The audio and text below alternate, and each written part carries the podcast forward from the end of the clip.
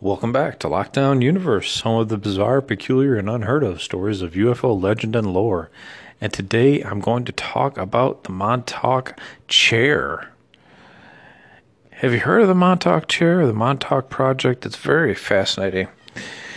Well, apparently, the government, in their ever aggrandizing desire to perfect paranormal research, decided or was able to create a mind reading and uh, mind accelerating chair to any and all of those who sat in it were able to not only expand their mind, expand their psychic capabilities, but also produce real psychic capabilities within the real world, including portals, creatures, and the ability to see through people's eyes and experience life as other people who were living.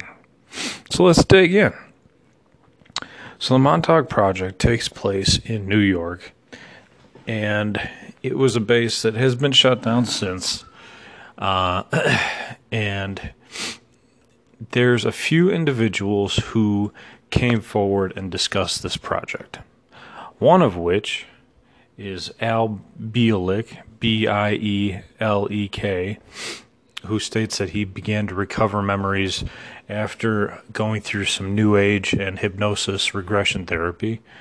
Uh, and the other is Preston B. Nichols, who wrote a book called The Montauk Project Exper- Experiments in Time. And there was another individual as well, a Mr. Duncan Cameron. Now, what's really fascinating is uh, Al Bielek found out that his true name was actually Edward Cameron. Well, he was actually Duncan Cameron's brother, and they were both indoctrinated into the Philadelphia experiment, which full plays with the Montauk Project, uh, which we can talk about later on. But the Montauk Project is really fascinating for so many reasons, but um, not the least of which is that it follows with Stranger Things. Stranger Things actually came up with the vast majority of their plot with the Montauk Project. So if you've seen Stranger Things on Netflix, a lot of the the themes that go on in that pro, in that sh- television show happened in the Montauk Project including the creation of monsters. So let's dig in. So, one of the most fascinating things about the chair was that they did use children uh, to see if they could harness the ch- child's capabilities, which were deemed to be better than adults, or at least maybe break the children into uh, this new technology psych- psychologically so they could implant subconscious commands uh, into the children. So, you know, if you've seen the first first uh, season of Stranger Things, you're going to see Eleven as part of a group of children who they're trying to uh, indoctrinate and give psychic capabilities, telekinetic properties, and other uh, psi powers. So, uh, in real life, these these children were called the Montauk Boys, and we're talking about the uh, Al Bielek and Nichols and um, and Cameron. And so, what they would do is they would send them back and forth through time, uh, opening portals with this Montauk chair and seeing what where and when they could place them. So, in an earlier episode uh, podcast, I talked about the jump room that they had created to go to Mars. They basically uh, stepped into a Tesla type uh, device, a Tesla created device, and were able to jump. And this Montauk project, I really want if they didn't get some of this technology from alien spacecraft. Because if you have any knowledge of alien spacecraft, it's always driven by the mind. It's always driven by uh, psychic properties or telepathic properties. So to bring real life into play, I would believe that, that telepathy would have a, a, factor and they would be able to develop. Maybe they backwards developed some of this technology and were able to uh, develop a chair, the Montauk chair, in order to uh, gain access to the things that they wanted to gain access to.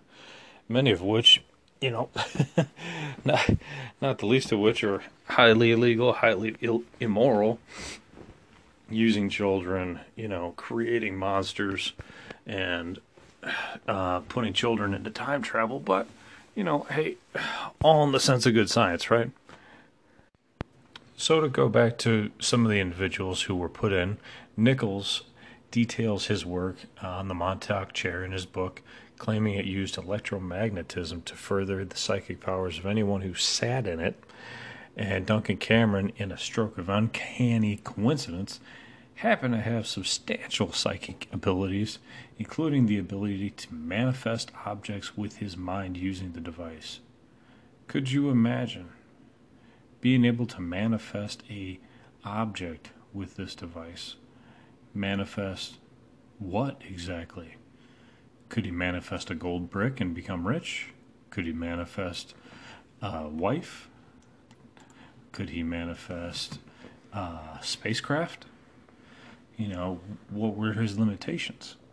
Let's look further. so, again, you know, going back to Stranger Things, um, the character played uh, by Millie Bobby Brown Character 11 has these similar capabilities to open a portal to a parallel alternate dimension called the Upside Down. In the Montauk Project, Cameron and the other researchers would use the chair to similarly open portals through space time. So, there's another project called the God Helmet, which is totally different. But when I think about the Montauk chair, I think about the God chair to be able to create portals, to be able to create life, create objects at will, seems to be godlike. and Nichols described another experiment that was similar to remote viewing, um, but slightly different. This experiment was called the seeing eye.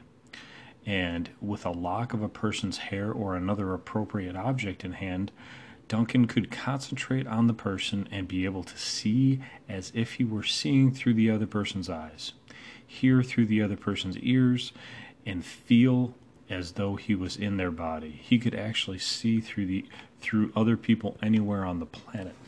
So given the right objects, he was able to have an immense amount of information at his fingertips and at the government's fingertips. so, you know, this is like, you know, godlike information. And, you know, it's no wonder that the U.S. became a superpower if they were able to harness this energy and this, this capability. And we're talking years in the past. We're talking, you know, 30, 40 years in the past here. This is, uh, you know, maybe even further. So, I mean, how far have we come in 30, 40 years? I mean, we went from, you know, 10, 12 years ago not having a, a smartphone to, you know, having Facebook and Instagram and FaceTime chatting and things that we never had before in 10 years. I mean, could you imagine what we could do with 40 years, 50 years, 60 years? I mean, you know, the, the possibilities are endless. so, uh, going back to what he was capable of doing with a seeing eye, it was so much more than remote viewing, um, and far more shocking because um, to be able to really be through these people's eyes. Um, and it sounds like they were able to remote influence these individuals as well, kind of like in the MK Ultra um, experiments where they were trying to control people's behavior through drugs and through hypnosis and other uh, brainwashing techniques. You didn't have to do any of that. You sit in this chair and you got ultimate control over anything and anywhere you want. You can be anywhere you want, you can be anyone you want, and you can have all the information right at your fingertips, almost like you have a video camera through anyone's eyes on the planet. So, according to Nichols, the children that were part of the program were psychologically broken down by the Montauk Project, um, and they were forced to forget about their entire time uh, at this camp, which was called Camp Hero, uh, which was built into the into a hillside, and they had a concrete bunker door, and that was the only way in or out. It's a sealed entrance to the underground facilities um, and subterranean floors. So they had multiple floors underneath the ground in which to complete their experiments. Later on, these floors were multiply uh, sealed off with cement, much like that you see in you know um, in Stranger Things. You know, if, if you've seen that, you know, it's a great show. Um, so going forward, he states that multiple people were able to similarly recover their traumatic memories of the Montauk Project. Um, another man, Stewart Swerdlow, a 52 year old man in Michigan in 2017, told The Sun that he was one of the Montauk boys uh, that Nichols describes, and he and others like him were subjected to horrific abuse. Um, they'd stated that when the experiments started to begin that they'd target expendable boys like orphans, runaways, or children of drug addicts, and the kind of kids no one would really come looking for. The aim was to fracture their minds so that they could program you and they would change the temperature from very hot to very cold, starve you, overfeed you, and just kind of overall brainwash you.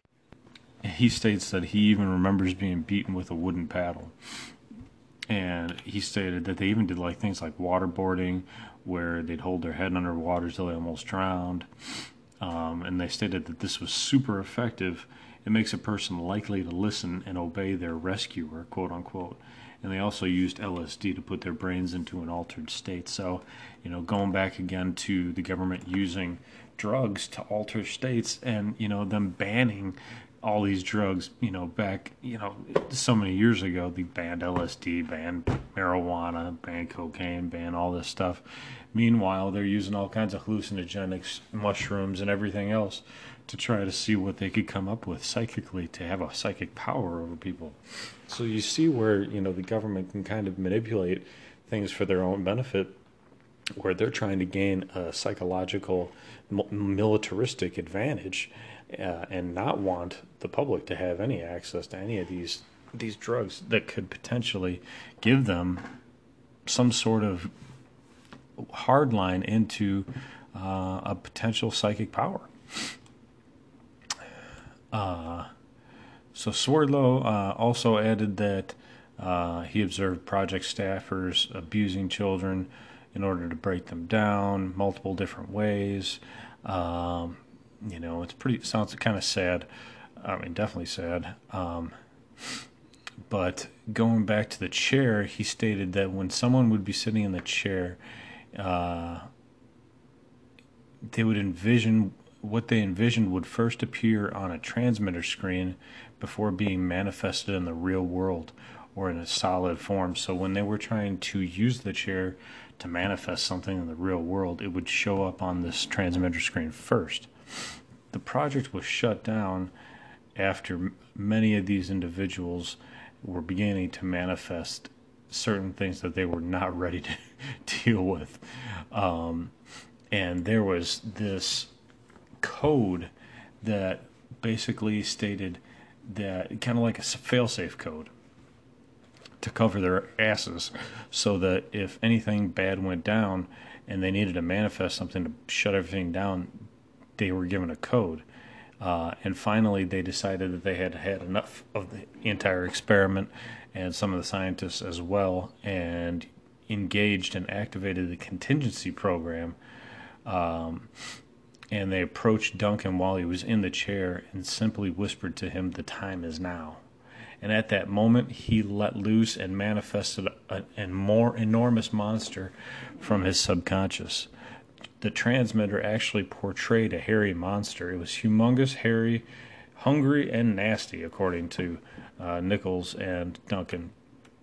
But it didn't appear underground uh, at the location where they were at. It actually showed up on the base and it was starting to eat anything it could find and it was smashing everything in sight. Several different people saw it, but almost everyone described a different beast. So can you imagine that? I mean, this thing's like going around destroying things, but maybe it's just only interacting with the individual's subconscious. That it's not actually really there, but it's manifesting itself into your subconscious in a way to terrify you. Um, so Nichols stated that they had to destroy all the equipment in order to remove the creature from existence and send it back to its original dimension, or something to, to that effect. And this is obviously inspiration for Stranger Things, where Eleven summons a monster and similarly goes on to uh, cause havoc and, and destroy uh, a lot of the uh, local area. So, the Montauk Project, um, you know, definitely was in Long Island, New York, um, and you know, the the base is there. The base has since been shut down. Um, so we know there's a base there. We know there was a Montauk base. We know that it existed. So that part is true. The only way to verify any of this other information is to talk to the witnesses who participated in the program and find their side of the story. However, there seems to be quite a few individuals that were part of this program and definitely could verify a lot of the story. Um, but the most fascinating thing is that many of them believe that they this type of project continues to exist and continues to be studied today, even though they shut down and poured concrete into that Montauk base and, and completely wiped it out of existence. They believe it just simply moved to another location, and other scientists continued their research uh, even further, possibly causing some of the other effects that we're seeing today, uh, much like the Mandela effect. Some people believe that they're creating alternate timelines where we're remembering other portions of our original timeline and we're now in a new timeline. Could that be possible? I, you know, there, stranger things have happened. Stranger things have happened. Um, so, and you know, they talk about uh, other projects which were similar, like Project Stargate, which worked on remote viewing, but without the assistance of any any apparatus, uh, nothing like the uh, Montauk chair. But um, very fascinating, very very fascinating piece of equipment. Um, you know, and it, to be developed, you know, and be being used in the '70s. I mean, it's just really really fascinating because you know, I've heard stories of guys entering Area 51 in the 70s and they were using, you know, biometric uh, feed uh, biometrics on their entry points. So they were scanning their veins and scanning uh, other portions of their body to enter the base. You know, and this is back in the 70s before a lot of technology had really even hit. You know, even David Adair talked about, you know, a calculator, you know, just a standard, uh, decent calculator, not really having even been invented yet, and you have guys getting scanned, you know, biometrically with their through their their hand with their veins, not even fingerprints, but through their veins. So um, it just goes to show you, you know, there's so much information out there we we're not aware of, but we're uncovering it day by day and you know the more people know and the more people that had experiences and come out and become whistleblowers and give us information the better off it becomes and the more we gain the more we understand and we can move forward as a society. Could the montauk chair have been a beneficial part of our existence and a beneficial part of you know progressing forward as a society, maybe we could have used it to manifest medical devices, medical cures, you know, curing cancer, curing AIDS, you know, curing all these horrible diseases. Um, you know, and we're dealing with, you know, our current disease that, you know, scaring people. You know, could we have used the Montauk chair for something like that? Could they have foreseen the future, you know, and, seen what was going to happen and, and stop it? You know, the possibilities are endless. What else could we have used the Montauk chair for? Could we have manifested beautiful alien, uh, you know, beautiful spaceships that are similar to alien spaceships? You know, um, spaceships that don't require propul- propulsion for their energy, but you know, zero point energy. Could we have created, you know, ascension for ourselves? Could we have created um, new bodies for ourselves and, and transcend from one body to another, uh, or to create uh, eternal youthfulness. You know, up for, up for your discretion. Well, so many questions, still not enough answers. But again, thank you for coming along for the ride. I hope you're staying healthy and taking care of yourselves, following your passions, taking care of your loved ones, and always continuing to pursue questions about uh, the government as well as the UFO phenomenon as well as human potential. Until next time, Lockdown Universe out.